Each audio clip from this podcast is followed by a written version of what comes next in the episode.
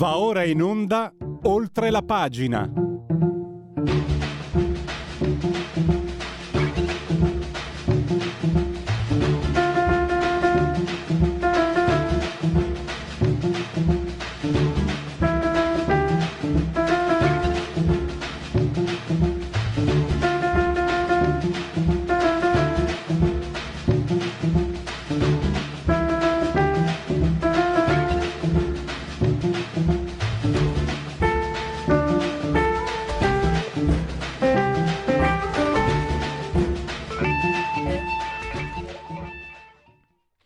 Le sanzioni logorano chi le subisce, parleremo di questo qui a Oltre la pagina di Radio Libertà. Ci sono le cifre che stanno emergendo, stiamo parlando della Russia ovviamente. Pensate che l'Ocse prevede una diminuzione del P I L del cinque virgola sei per cento, deficit di quarantacinque miliardi, il peggiore dell'ultimo, secondo peggiore dell'ultimo decennio, ventitré miliardi di, de- di dollari solo nel gennaio del duemilaventitré. Crollata la produzione dei, dei veicoli, e poi c'è il boom della spesa dovuto naturalmente all'impegno bellico e altre cose ancora. Ha riepilogato tutto in modo chiaro eh, il professor Marcello Mino, Minenna, che scrive su Sole ventiquattro Ore e insegna scienze economiche e statistiche all'Università La Sapienza di Roma. Lo abbiamo al telefono, lo saluto e gli do il benvenuto. Grazie professore, benvenuto e buongiorno. Grazie, buongiorno a voi. Beh sì, il, il quadro è certamente di grande interesse perché a un anno dall'invasione dell'Ucraina gli effetti del conflitto cominciano a pesare sull'economia russa. Eh, dopo il rimbalzo post-Covid del duemilaventuno e proseguito fino al trimestre, primo trimestre ventidue, il P I L inizia ad arretrare vistosamente, meno quattro virgola uno il secondo trimestre, meno tre virgola sette il terzo trimestre. E l'Istituto di Statistica eh, russo qualche giorno fa, il Rosstat, ha dato una stima preliminare molto molto vicina a quella del Fondo Monetario Internazionale, però un decimo percentuale eh, più ottimistica.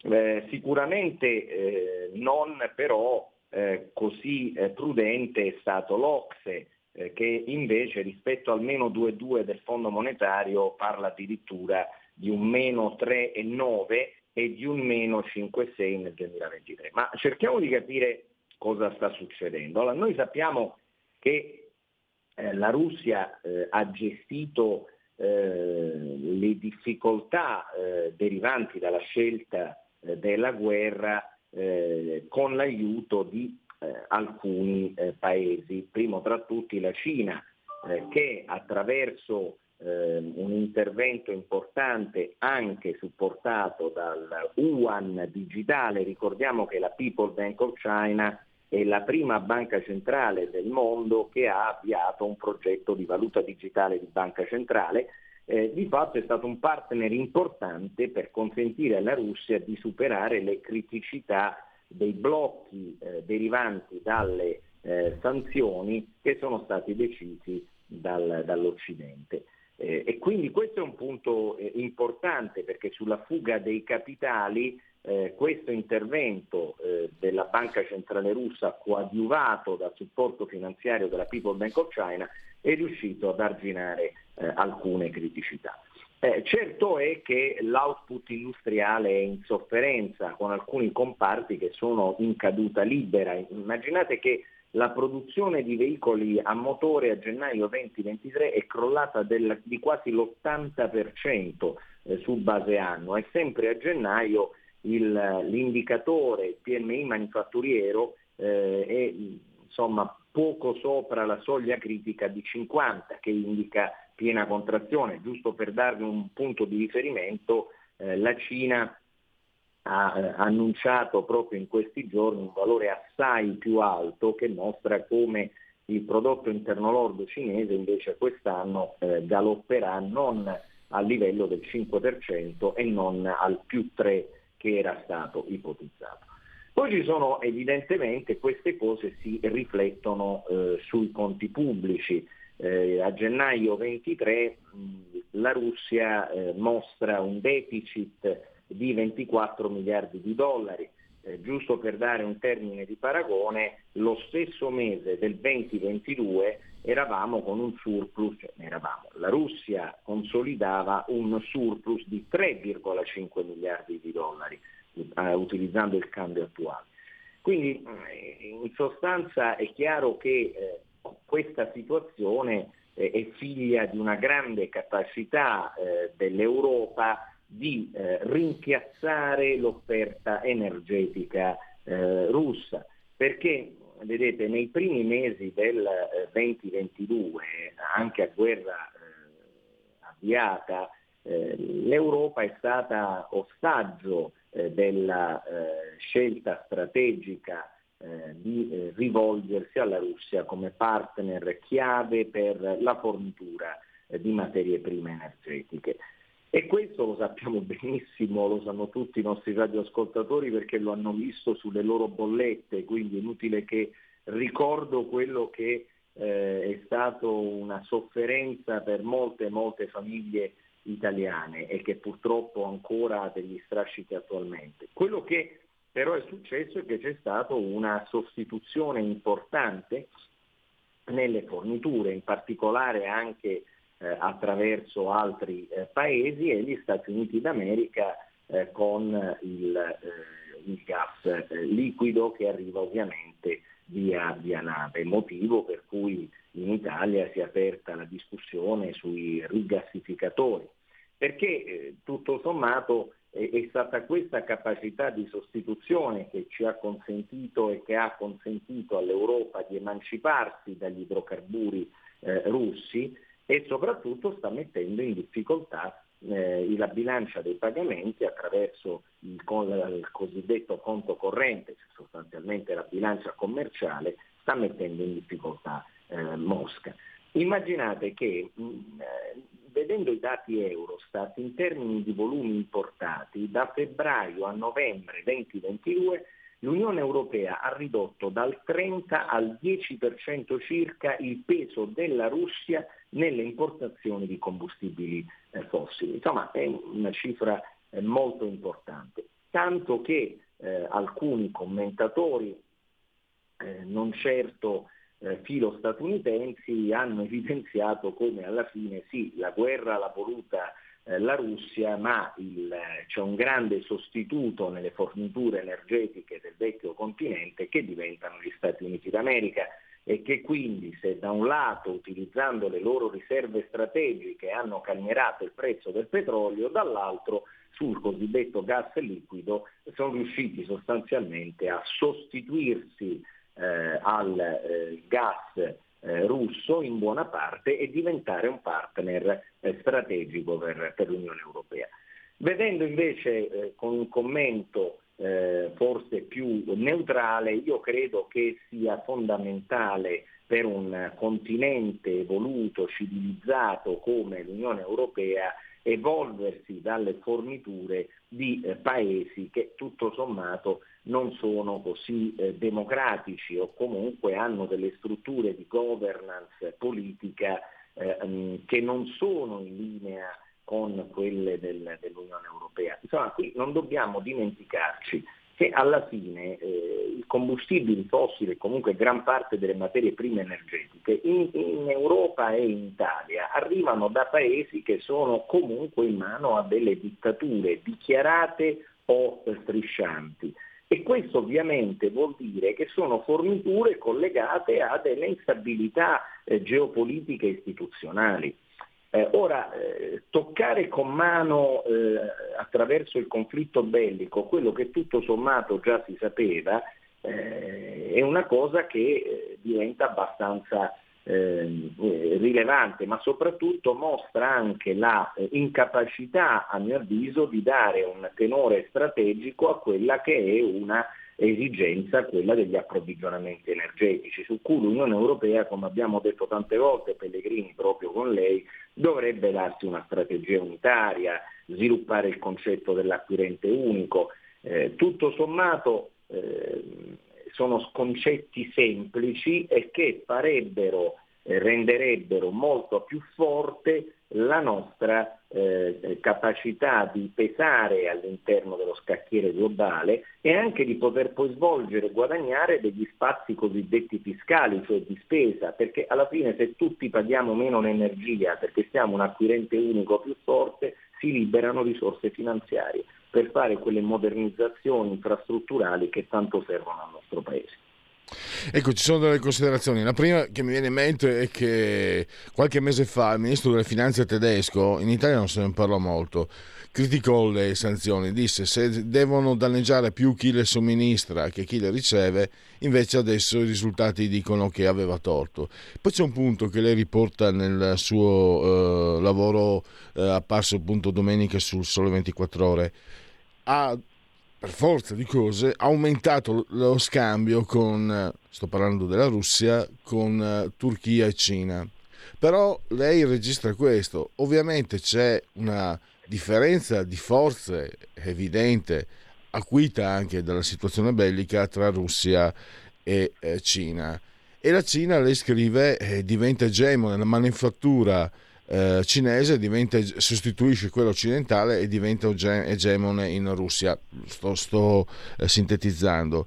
E questo sta portando la Russia a diventare un paese, secondo molti osservatori, non è un, ancora una conclusione, però molti osservatori vedono che eh, la Russia potrebbe diventare alla fine un paese satellite della Cina. Queste sono considerazioni che dal punto di vista economico come cambia eh, gli equilibri eh, che, che ci aspettano nel prossimo futuro? Una Russia satellite della Cina? Eh, guardi, eh, purtroppo eh, quello che lei ha sintetizzato riflette eh, non, non solo delle considerazioni che hanno un carattere geopolitico, ma delle considerazioni numeriche.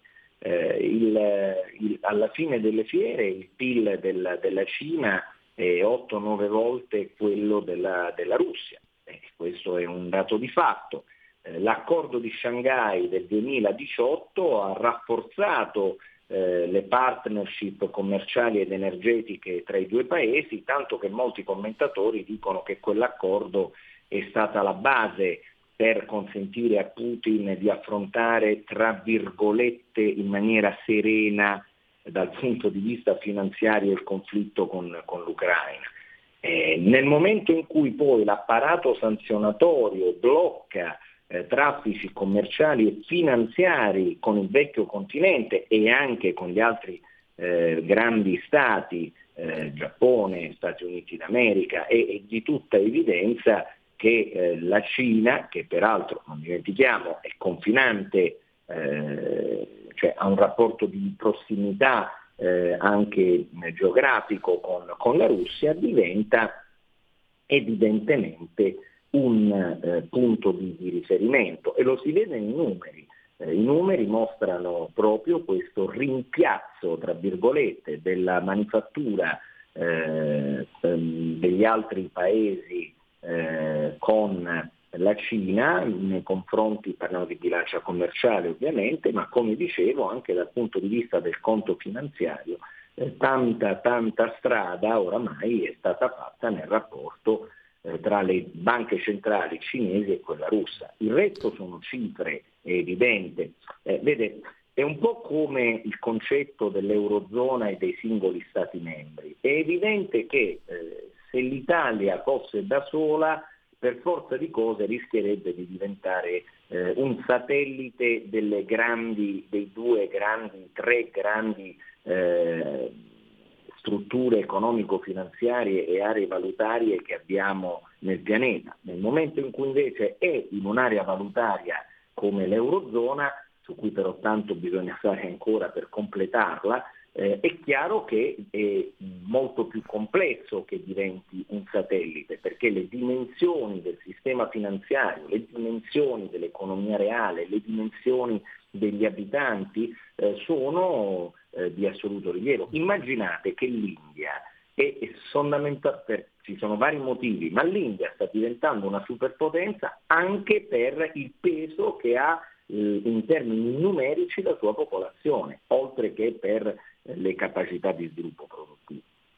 Ecco, in chiusura abbiamo, stiamo chiudendo, eh, aggiungo un numero che lei riporta nel suo lavoro, eh, pesa lo scambio con la Russia sulla bilancia commerciale eh, cinese per il tre per cento, quindi è quasi irrisoria. Quindi traduco con parole mie, professore, la Cina eh, può dettare legge proprio nei numeri, in, può dettare legge con i numeri. Le chiedo, questa situazione, eh, e anche per questa situazione che da qualche tempo si è sembrato vedere da parte dei cinesi, questa è una considerazione geopolitica, non più economica finanziaria, eh, ma mi interessa il suo parere, per cui si vedono qualche, non dico cedimento, la parola trattativa, la parola pace eh, non sembra irritare più di tanto come, come succedeva qualche mese fa alle autorità russe, e anche questo può essere un segnale.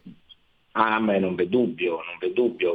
Diciamo che in un rapporto, ehm, in un rapporto, come dire, sino-russo, eh, una guerra che dura sei mesi è un conto, una guerra che dura anni non va affatto bene. Per, giustissimo. Professore, io eh, la ringrazio, ringrazio Marcello Minenna, e a risentirci a presto. Grazie davvero. Assolutamente, grazie a voi, a presto. Segui la Lega è una trasmissione realizzata in convenzione con La Lega per Salvini Premier. Segui la Lega prima che lei seguisca te alla Pellegrina, alla Sintattica, o segua te alla Marcena. Sono sul sito legaonline punto it, scritto legaonline punto it, tutto quello che si può fare, tantissimo, alcune cose importanti, iscriversi per esempio alla Lega Salvini Premier, molto facile, versate dieci euro, lo si può fare anche tramite PayPal per PayPal, senza nemmeno vi sia la necessità che siate iscritti per PayPal per PayPal. Poi codice fiscale e gli altri dati richiesti, e quindi vi verrà recapitata alla Magione per via postale la tessera Lega Salvini Premier. Se di mezzo ci sono poste italiane, ahimè, gesti apotropaici consigliate sia alle femminucce che ai maschietti. Il gesto di autodeterminazione civica, il due per mille, il D quarantatré nella dichiarazione dei redditi, scelta libera che non ti costa nulla, lo sapete, sono soldi che finirebbero, verrebbero ingoiati dallo Stato, invece voi potete dar, dar loro una direzione. D di Domodossola, quattro il brutto voto, tre il numero perfetto, le apparizioni, sparizioni, apparizioni dei protagonisti politici della Lega, le apparizioni radio-televisive. Allora, Riccardo Molinari, presidente del gruppo dei parlamentari leghisti, a Oggi è un altro giorno, Rai uno, alle quindici e quarantacinque, alle diciassette e quindici invece andate su Sky T G ventiquattro Economia e troverete il senatore Massimo Garavaglia. Questa sera invece eh, in quella trasmissione lì di Rete quattro, dritto e rovescio, l'europarlamentare Isabella Tovaglieri alle ventitré e quindici, e eh, domani all'alba alle nove e quaranta ora antelucana a Coffee Break. Ma perché non dire Coffee Break? No, non va bene. Stefano Candiani, eh, nove e quaranta Coffee Break, sabato alle... Oh, eh, ma qui siamo proprio nel cuore della notte, nei brividi notturni, nel buio più profondo, alle sette e zero cinque del mattino, ma stiamo scherzando.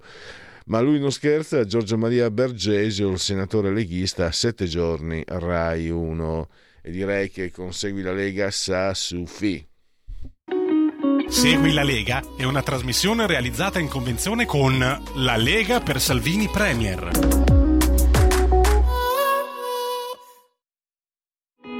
In quanti ti promettono trasparenza, ma alla fine ti ritrovi sempre con la bocca chiusa e non puoi dire quello che pensi. Radio Libertà non ha filtri né censure, ascolta la gente e parla come la gente.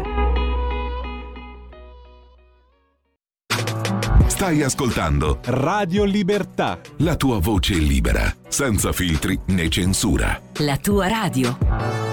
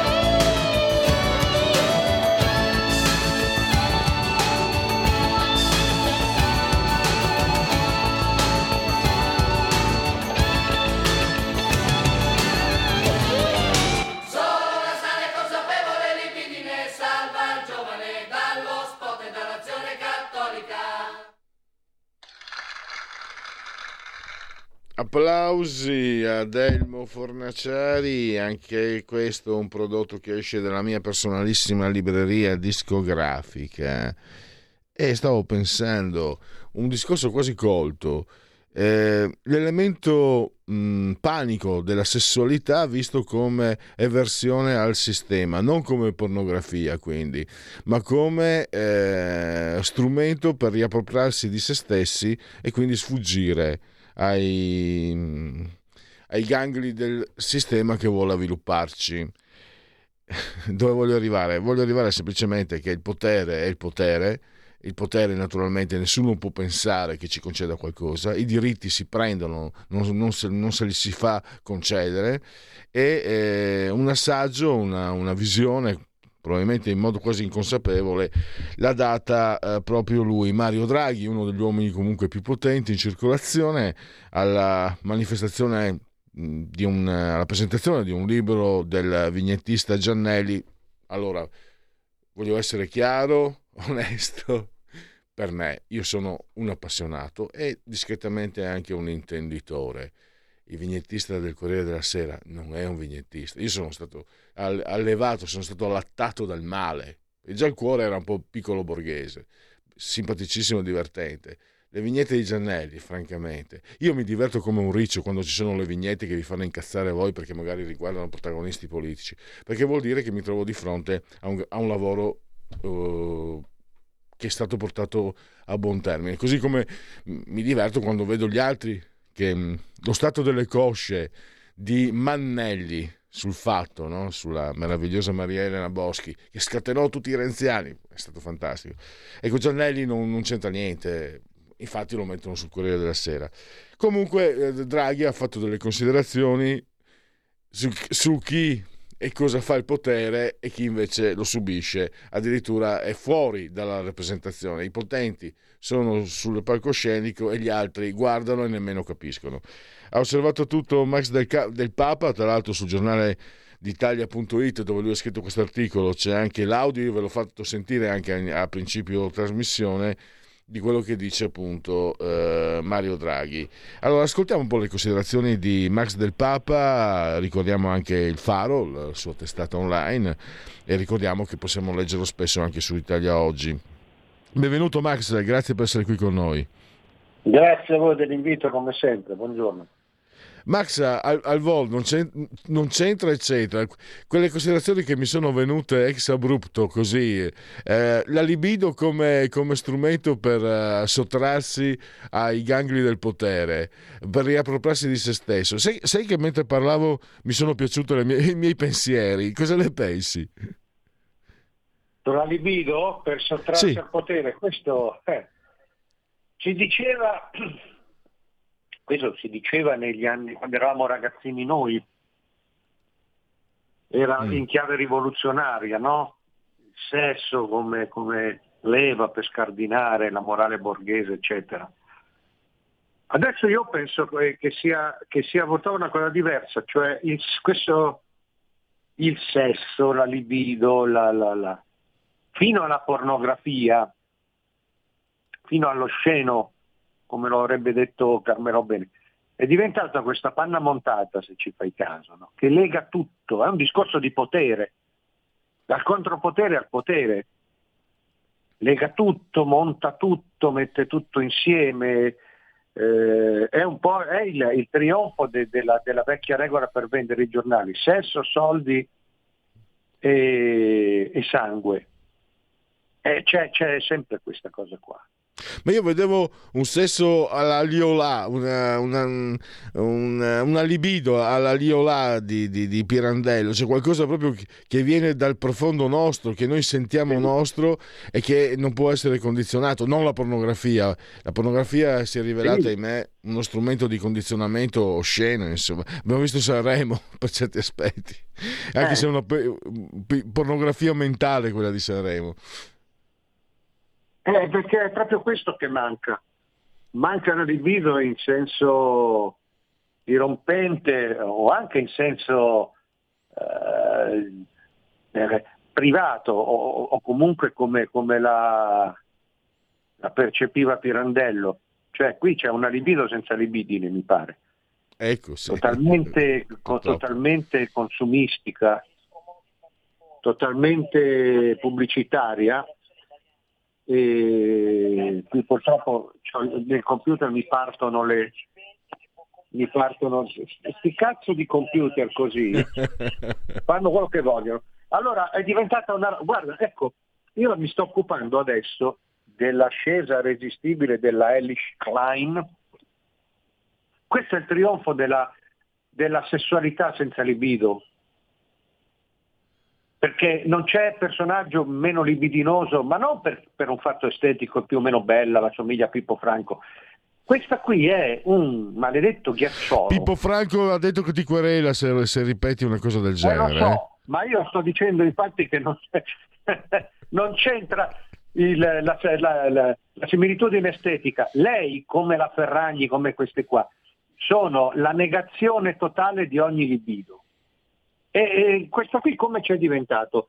Come c'è diventata lei segretario del P D di un partito del quale fino a due mesi fa non aveva neanche la tessera? C'è questa agenzia americana che è quella dei grandi massoni, degli Obama, quella che crea gli eventi, quella che crea i personaggi.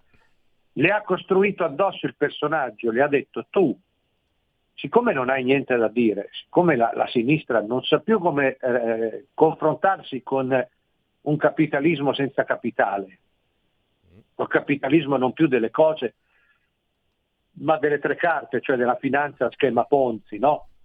Che vive di truffe, che vive di bolle.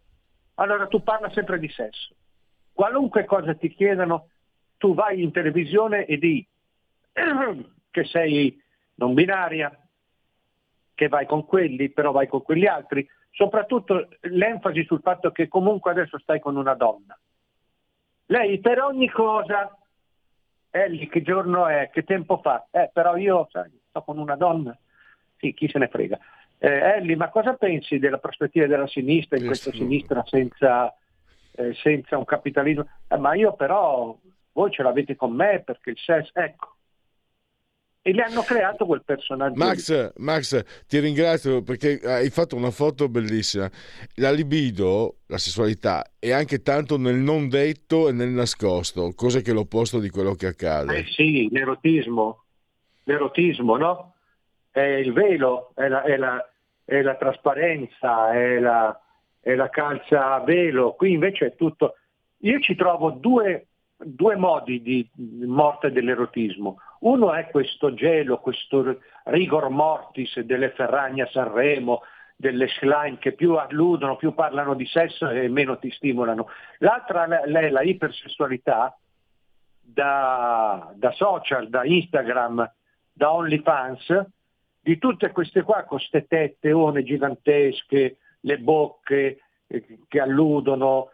C'è tutto sto troiume, sto mignotume che è dritto a Dubai, vanno tutti a Dubai. Sì. Se ci fai caso vanno a, a svacanzare poi, la... Max, vedi, io non sono un esperto, però anch'io ho avuto le, le mie esperienze. Il sesso è anche tanto, non è solo fotografia, non è solo immagine, è odore, sapore, è udito, eh, sentire, certo. Ascoltare. L'odore e il sapore secondo me nel sesso sono, sono fondamentali e, e si dà un'idea uh, a una di, monodimensionale uh, è, è proprio, ecco, la Ferragni hai fotografato perfetto quello che sta succedendo. Non proprio... hanno odore, non hanno sapore queste qua, perché non hanno carne. Essendo delle proiezioni, mm. essendo dei manga, eh, questi non hanno una dimensione sola, non, non hanno la carnalità. Eh, quindi, eh, non, non, eh, stavo dicendo, anche questi super strafigone, le tettone, le chiappone che vanno tutte a Dubai, vanno a Dubai per, per hanno tutte in bio i diritti umani, l'arcobaleno, così poi vanno in questi posti arabi dove eh, c'è la negazione, c'è il sesso ludico e, e, e maiale del, del neoliberismo, così del qui e ora, no? Del neoliberismo vacanziero, vai, vanno a, farne, vanno a fare le, le, le, le testimonial di questi posti qua e, mm. e vanno lì. Vanno nei locali, quindi c'è questa contraddizione. Io difendo i diritti umani, civili, sessuali, poi vanno nei posti dove questi diritti sono totalmente ignorati in virtù di l'unico diritto pubblicitario. Beh, abbiamo visto la giocatrice di volley. Queste, con tutte le loro ficone aperte, con tutte le loro bocche, tette, non essendo minimamente reali, sono l'altra parte, l'altra faccia di una medaglia che ha due rovesci. Non... Da cui poi tutta la psicologia giovanile, adolescenziale, che è preoccupata perché dice: ma qui, questi qua, che sti ragazzi qua, che cazzo gli facciamo fare? Che gli insegniamo? Che gli trasmettiamo? Infatti questi non, non sanno più come approcciarsi, o hanno dei rapporti sessuali totalmente strampalati, oppure non sanno tutta la, la problematica che dicevi tu, il corteggiamento, la, la, la, la sensualità, l'evocazione, il profumo, la, niente, non ce l'hanno, gli sfugge completamente perché, perché non è contemplato. Il mercato pubblicitario contempla solamente la, la, la proiezione. Questo è quello che succede con il nuovo segretario del P D, che è una ricca che è stata costruita in laboratorio, in batteria, puntando su una sessualità che rompe i coglioni, perché non mi puoi tu, e parli d'ambiente e io vado con una donna, e parli di cose io vado con una donna, e parli di crisi internazionali, sì però io sto con una donna. Ma possibile che l'unica expertise di questa qui è io vado con una donna? E chi se ne frega? Assolutamente. E riprendiamo le fila. Max, ti ho portato un po' fuori strada, ma anche se credo che sì, tutto quello che hai detto sia eh, sacrosanto, condivisibile e assolutamente interessante, ma si collega poi a quello, a quel, al, all'articolo che hai scritto su mm. Mario Draghi, il potere, no? E, e, e proprio mentre parlavi anche di questa sessualità di plastica, in effetti i, diciamo la platea è quella di esclusi che guardano la sessualità eh, da lontano senza nemmeno capirla, infatti poi la praticano in modo pornografico, la praticano in modo mm. che non che, mh, non voglio giudicare, ma mh, mi sembra, posso dirlo, magari è, l- è l'età che me lo fa dire, eh, ragazzi guardate che vi perdete il meglio, vi perdete il gusto se andate mm. avanti a, a, a cose meccaniche, insomma, TikTok eccetera, e poi sì, sì, poi anche il sesso eh, che in, in, inteso anche come, come performance atletica. Ma va, insomma, cerca anche di essere sciolto, eh, non è che devi per forza essere perfetto, vivi un'esperienza eh. che, che, che è fantastica, perché poi è divisa in due e che non ha una medaglia alla fine, non ha un traguardo, non no. ha un record. Anche quello, tutti devono essere come, eh, come una, un, una star del porno. Ma sì, figurati. Lo stesso porno è in crisi per questo. Mm. Comunque se tu mi parli di Draghi io ce la trovo una, una, un anello di collegamento. Ecco, Draghi è anche lì il potere frigido, è il potere completamente eh, anodino, è, è di marmo, non comunica niente, sanno le bugie.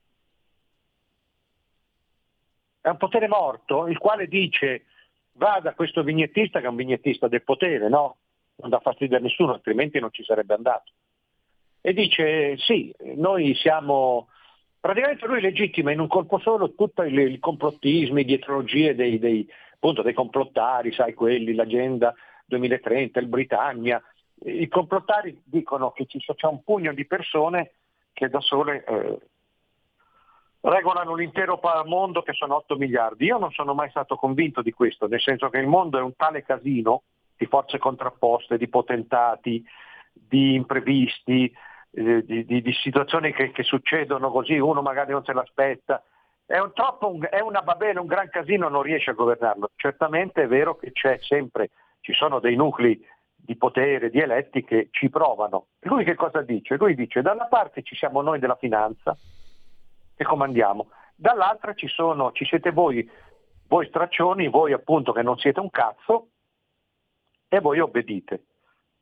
Gli, la plebe, il popolaccio gli fa gli applausi perché pensano che lui stia scherzando. Lui dice, dice la verità, però aggiunge anche una cosa, cioè lui dice: noi siamo quelli che apparecchiano il mondo, o almeno ci provano.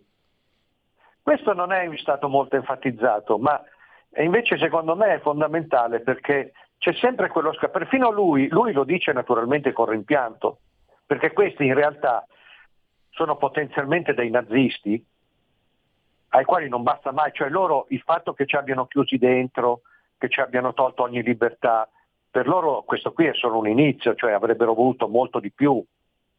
Loro col, con le loro agende per imporci, per svitarci la testa e riabitarcela vorrebbero molto, molto di più.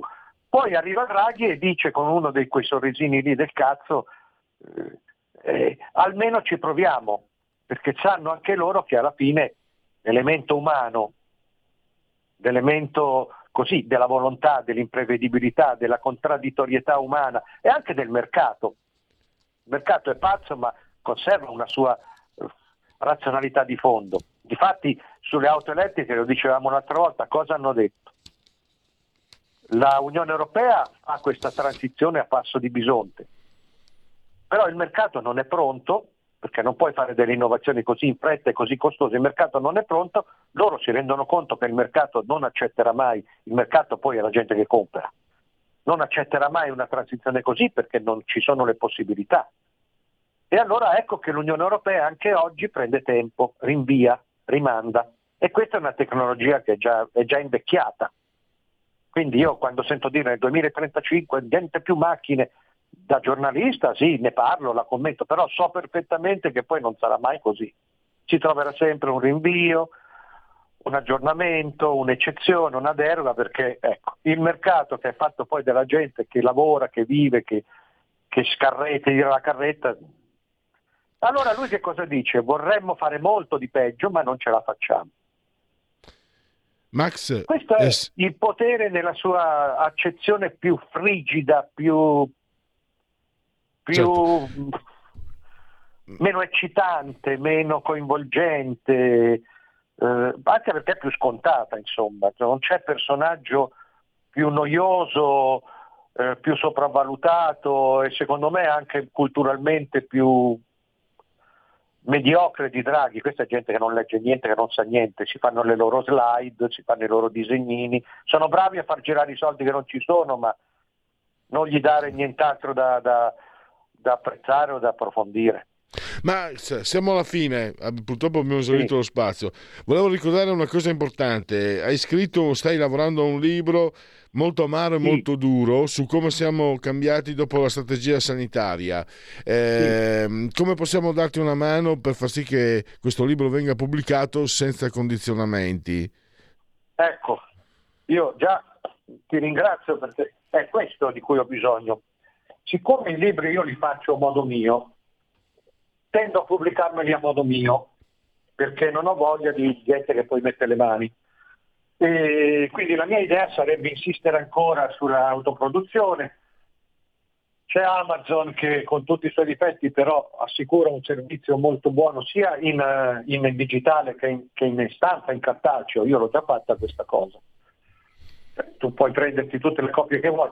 Il mio problema è questo, è la diffusione, cioè avere un certo numero di occasioni di presentazione, occasioni, associazioni, gente che mi invita, dopodiché io posso fornire, o comunque ci siamo mettere d'accordo per prendere un certo numero di, di copie cartacee su, tramite Amazon e proporle durante la serata. Come mi si può aiutare? Cercando appunto di invitarmi, organizzando delle presentazioni. A tutto il resto penso io, ma questa è una cosa che io voglio fare per essere il più possibile onesto e dire solamente le cose che mi va di dire, senza, senza filtri, senza sovrastrutture, tanto lo so poi come va a finire. Siccome questo è un libro che in due parole, io sto scrivendo molto velocemente perché ce l'avevo dentro, però ecco, essenzialmente il punto è questo. Mi pare che negli ultimi tre anni, cioè da quando siamo stati rinchiusi in poi, tutto in questo paese è peggiorato in maniera, non che prima fosse tanto messo bene, ma insomma c'è stato un crollo. Un crollo con la gente che a me continua a dire sono rotto, sono rotto dentro, non so che cosa mi è successo, non sono più quello di prima, non ci credo più. Ho voluto registrare questo processo in vari aspetti. l'informazione, il giornalismo, la comunicazione, la società, eh, tutto quello. Mi sembra che ci sia una totale fine della, della logica e anche una fine della realtà. Max, siamo al termine, allora posso solo dirti che sicuramente avremo uh, molte occasioni per riparlarne e per, per uh, confrontarci con te. Io ringrazio ancora Max del Papa, Il Faro, Atlantico Quotidiano, Italia Oggi, lo possiamo leggere per fortuna in, in diverse situazioni. Grazie ancora e risentirci a presto. Grazie a te e a tutti voi, grazie, ciao ciao. Andiamo velocemente, vediamo perché c'è molto... Quante robe. Allora, il P I L dell'amministrazione pubblica è cresciuto del tre virgola sette per cento, cioè è aumentato del sei virgola otto per cento rispetto all'anno precedente. In volume il P I L è cresciuto del tre virgola sette per cento. Questo è un dato Istat. Se ce la facciamo a far tutto qua. Eh, Istituto Piepoli, eh, vediamo... Ah, ma questo Bonaccini, eh, Giorgia Meloni, allora la fiducia in Meloni eh, abbastanza eh, quarantanove per cento e quarantasette per cento invece poco per nulla. Fratelli d'Italia trenta virgola cinque per cento, Lega nove virgola cinque per cento, Forza Italia sette per cento, poi abbiamo cinque Stelle diciassette per cento, Calenda sette virgola cinque per cento e il P D quindici per cento, via. Uh, quanta roba c'è qua, dai, veloce. E allora eh, fai dispetti. I- Ipsos, diceva Paolo Natale, io ho sempre pensato fosse la latina Ipsos. Giorgia Meloni in questa fase le sembra in forma quarantadue, in difficoltà quarantadue. Elish Lynn, eh, ideologica ventinove, moderna trentacinque, non sa ne nulla trentasei. E poi tra Giorgia Meloni e Elish Lynn, quarantuno sceglie Meloni, venticinque Elish Lynn, e secondo me c'è un quarto della popolazione italiana che ha disturbi alla vista molto pesanti e anche il buon gusto, e il gusto estetico. Eh, chi guiderebbe meglio l'Italia? trentotto Meloni, Berlusconi, Salvini, trentadue Elish Lynn, Conte e Calenda. Vabbè, è un paese che sta dando a rotoli, l'ha detto anche Max del Papa, visto che addirittura abbiamo queste percentuali per certi personaggi. Eh, preoccupato per il conflitto in Ucraina, questo è un sondaggio di E M G, molto preoccupati sessantanove per cento, non preoccupati venti per cento, via. Questo invece è ancora E M G, riguarda i partiti, ventisette virgola sette Fratelli d'Italia, P D abbiamo diciotto virgola sei, cinque Stelle sedici virgola sei, Lega nove virgola quattro, Forza Italia sette virgola otto, Calenda sette. Governo, fiducia nel governo, positivi quarantotto, negativi cinquantuno. Il P D è, è più forte dopo le primarie eh, per il trentaquattro, uguale per il cinquanta, più debole il cinque.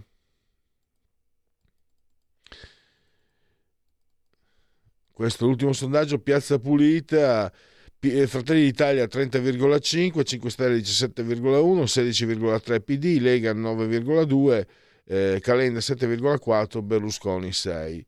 Andiamo in chiusura, convenevole formularci per ricordarvi che siete con eh, Radio Libertà, l'abbraccio forte forte forte a signora Coltille, Angela e Carmela, loro ci seguono, ci seguiscono anche dal canale duecentocinquantadue, poi c'è la Radio D A B, c'è la pagina Facebook, c'è l'ottimo abbondante sito, eh, Twitch, e poi ci sono i, i genetriaci, guarda qua, cinquanta minuti di lavoro.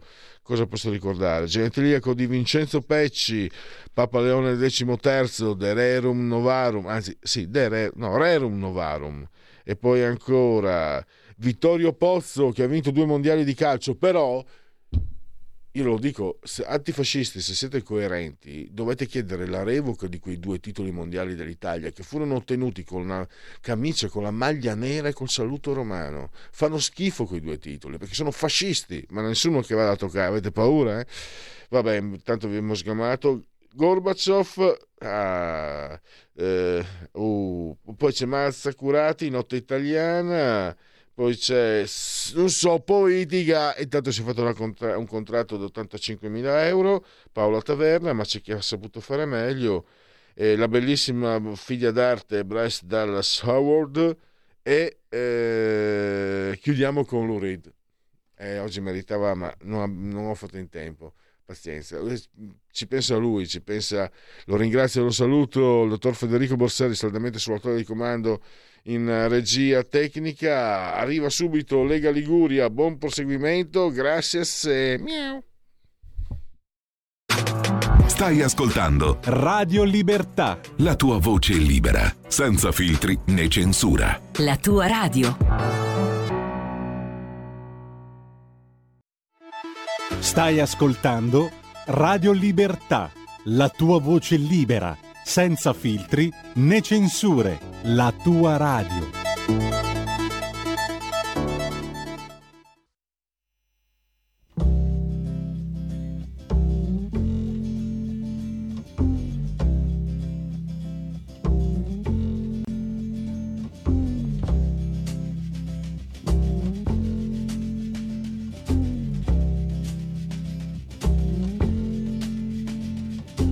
Holly came from Miami, F L A, hitchhiked away across U S A, plucked her eyebrows on the way, shaved her legs, and then he was a she. She says, hey babe, take a walk on the wild side. Said, hey honey, take a walk on the wild side.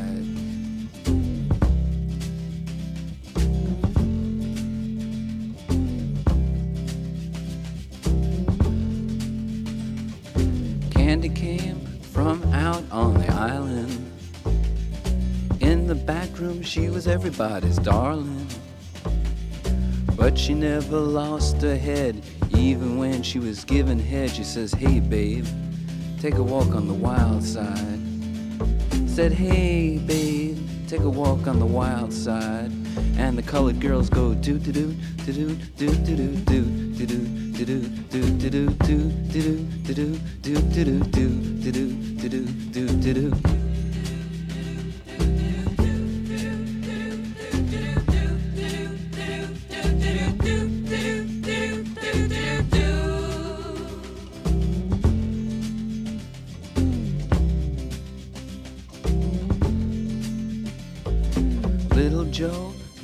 Gave it away. Everybody had to pay and pay. A hustle here and a hustle there.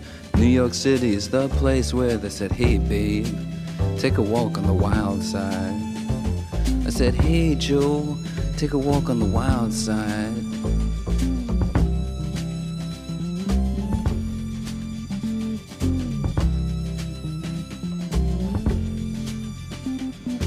Sugar Plum Fairy came and hit the streets, looking for soul food and a place to eat.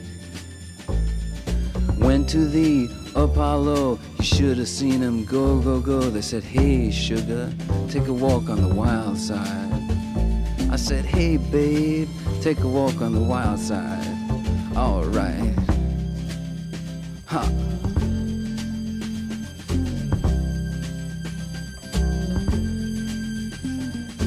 Jackie is just speeding away. Thought she was James Dean for a day. Then I guess she had to crash. Valium would have helped that patch. I said, hey babe, take a walk on the wild side. I said, hey honey, take a walk on the wild side. And the colored girls say, do do do do do do do do do do do do do do do do do do do do. Do do do do do do.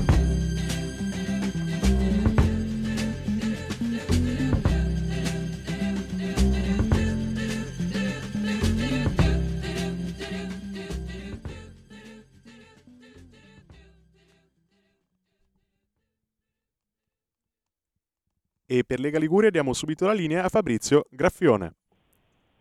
Buongiorno a tutti da Genova e dalla Liguria. Oggi splende un meraviglioso sole qui a Genova, sulla nostra regione affacciata sul mare, però fa un po' frescolino, siamo intorno a nove, nove gradi più o meno e c'è veramente vento. Ieri vento di burrasca fortissimo, pensate quasi cento chilometri all'ora ad Arenzano. Passiamo subito al nostro primo ospite della mattinata che è consigliere regionale e presidente della terza commissione attività produttive, Alessio Piana. Ciao Alessio. Buongiorno Fabrizio e buongiorno a tutti gli amici che sono in ascolto.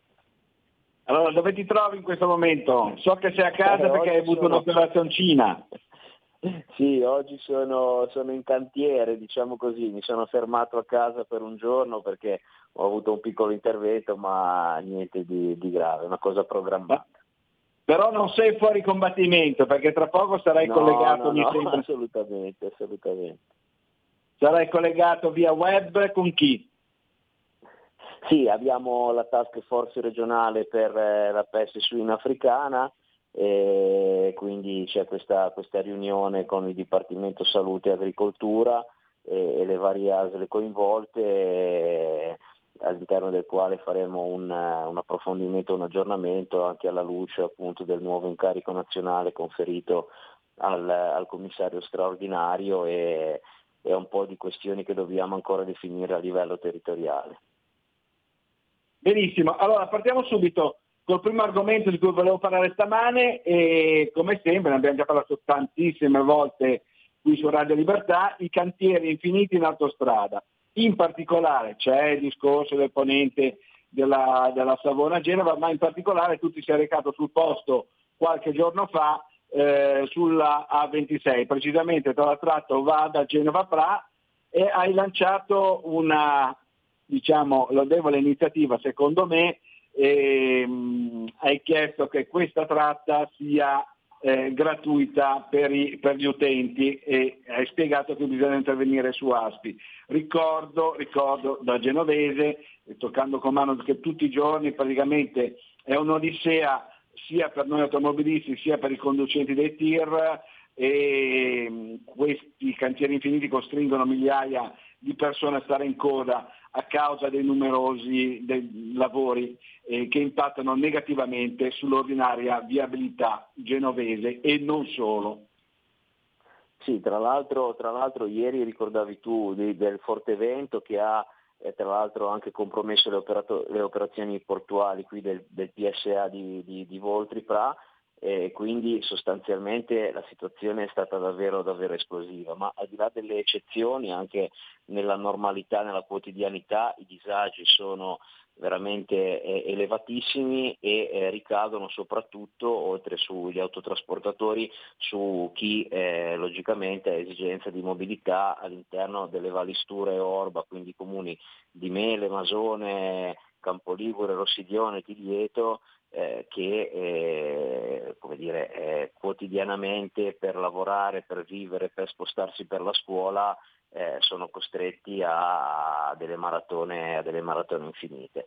Eh, A S P I è stata molto visibile, eh, ci ha mh, reso possibile Eh, prendere visione dei lavori che sono svolti all'interno dei cantieri, soprattutto di alcune, di alcune gallerie. Anche gli amministratori locali hanno potuto toccare con mano il grandissimo sforzo che va riconosciuto, interventi acca ventiquattro eh, su due turni lavorativi praticamente, che però purtroppo, stante l- la condizione di grave degrado, di ammaloramento delle infrastrutture, vedrà almeno per ancora un anno e mezzo, se non due, il protrarsi di questa situazione.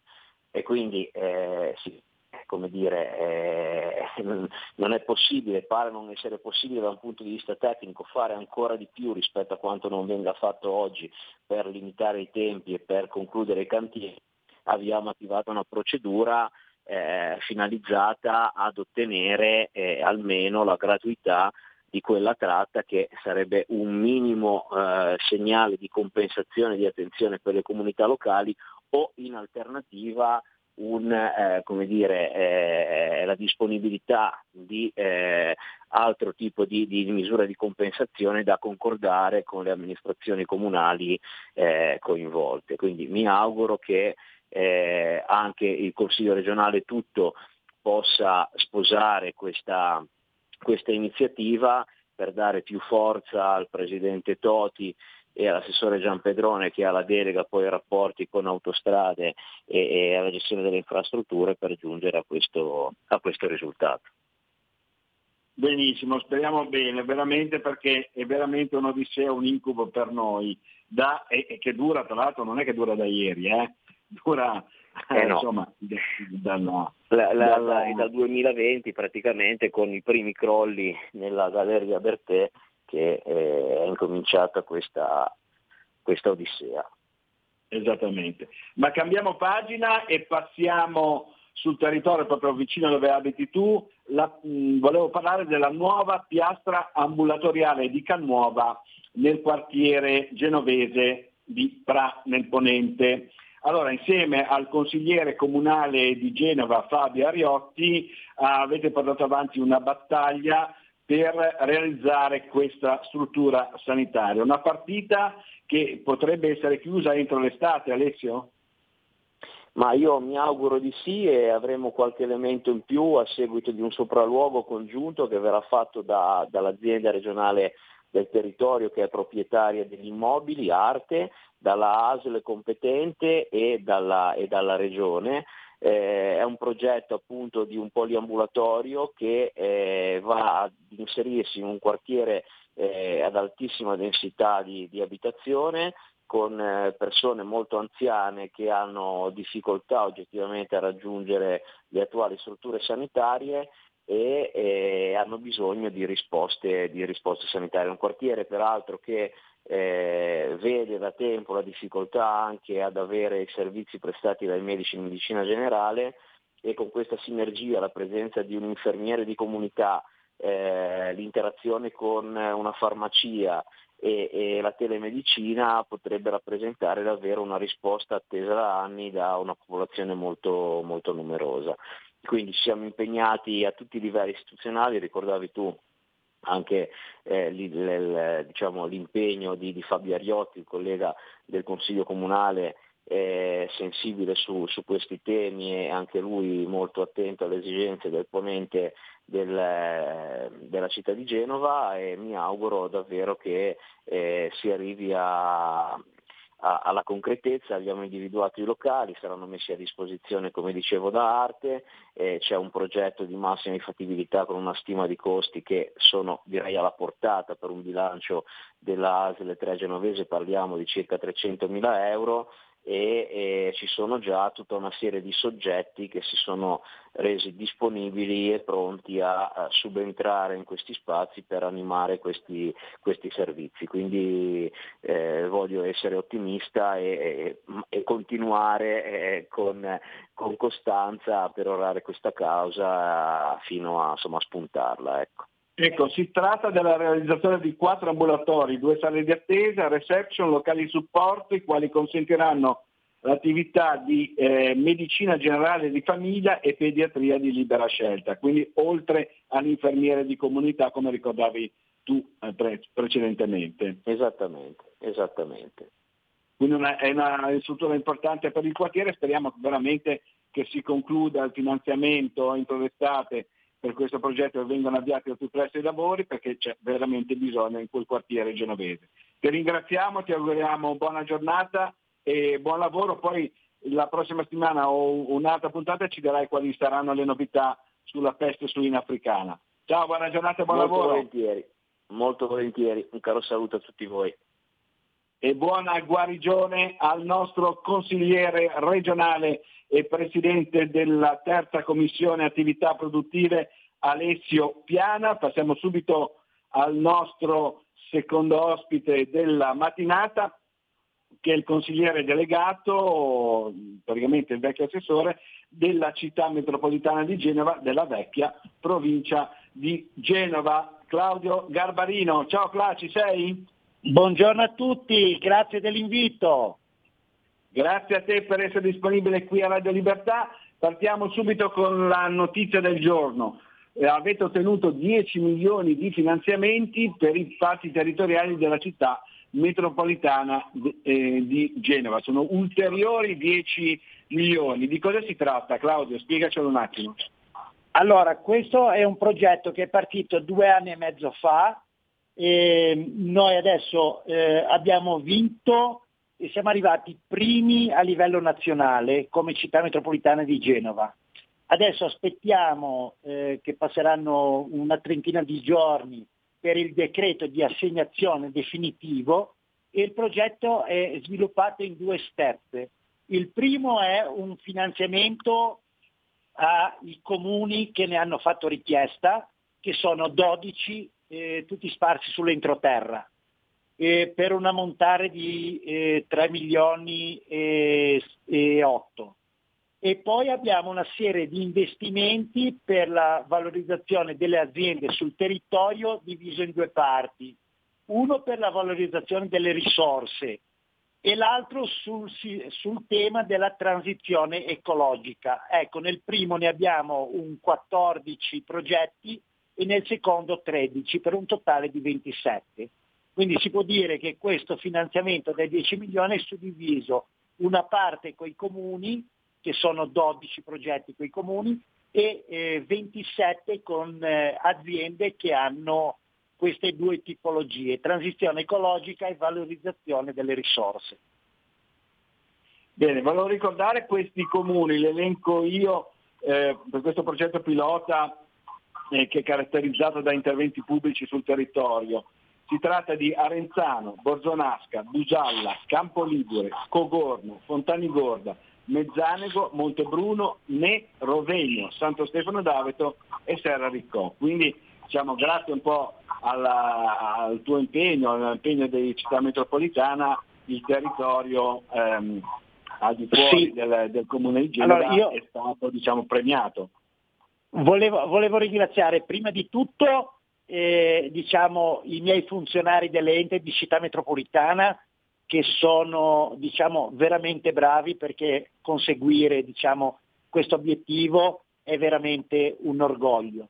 E volevo anche ringraziare l'assessore della regione Andrea Benveduti, che eh, mi ha dato parecchie dritte di come muovermi proprio in questo ambito, perché qua abbiamo lavorato proprio sul Ministero dello Sviluppo Economico, dove lui è assessore in regione Liguria e, e ha lo stesso incarico. Quindi grazie anche ad Andrea per averci dato, diciamo, anche se la regione non c'entra, ma lui e il suo staff ci hanno dato una mano. Perfetto, cambiamo pagina e passiamo all'argomento successivo. Ecco, si sta eh, parlando di elettrificazione dei mezzi pubblici un po' in tutta Italia. Adesso eh, Città Metropolitana di Genova eh, mi sembra che sia partita anche a Rapallo, con un importante centro turistico. Sì, allora il, il progetto risale di nuovo a tre anni fa, però adesso abbiamo sia i fondi che stanno già cominciando ad arrivare i mezzi. Più o meno nel mese di giugno dovremo essere pronti con l'elettrificazione della rimessa di Rapallo per fare le ricariche, e la gara, eh, quella diciamo da otto mezzi, da nove virgola trenta metri, con valore diciamo quattrocentosessantamila euro l'uno, eh, sono, sono già arrivati. E stiamo procedendo con la gara invece dei quattro mezzi, quelli da otto metri, sempre diciamo Iveco, eh, per la zona Santa Margherita Portofino, perché questa interessa, tratta interessata della prima elettrificazione sull'extraurbano è proprio Rapallo Santa Portofino. Ho capito. Ah, quindi si può, si potrà arrivare nella famosa piazzetta a bordo dei bus elettrici. Sì, totalmente elettrici, con ricarica nella eh, rimessa di Rapallo, in modo proprio per eliminare il, eh, il problema, essendo che chi c'è stato sa benissimo che si passa proprio all'interno di questi tre paesini delle, della riviera, che sono eh, tre perle, con la finale Portofino, con la piazzetta, e arriveranno questi, questi a giugno. Saremo pronti a partire con questo sistema nuovo di, di elettrificazione. Di Scusa, ti faccio una domanda tecnica, una curiosità, ma eh, la ricarica avviene eh, nell'autorimessa di Rapallo, e quante corse riescono a fare i mezzi? Più o meno, Più o meno. Eh, sono garantiti per un eh, duecento duecentotrenta chilometri di autonomia, ah. però essendo che ne abbiamo otto, si riesce diciamo a, a, a fare, diciamo, il ricambio, in modo da metterne una parte in strada e gli altri averli, diciamo, in ricarica. Poi eh, siccome in questo campo hanno fatto dei passi da gigante, eh, specialmente con il know-how di Iveco, le ricariche sono molto più semplici, diciamo, molto più ristrette eh, rispetto a una volta che ci voleva molto più tempo. Ho capito, è interessante, un bellissimo progetto, complimenti. Allora ti ringraziamo e ti auguriamo buona giornata e buon lavoro. Ciao Claudio. Grazie, grazie a tutti voi e buon lavoro anche a voi, grazie dell'invito. Benissimo, grazie ancora al nostro consigliere delegato della città metropolitana di Genova, Claudio Garbarino, e per il momento da Genova e dalla Liguria è tutto. Linea a Milano da Fabrizio Graffione.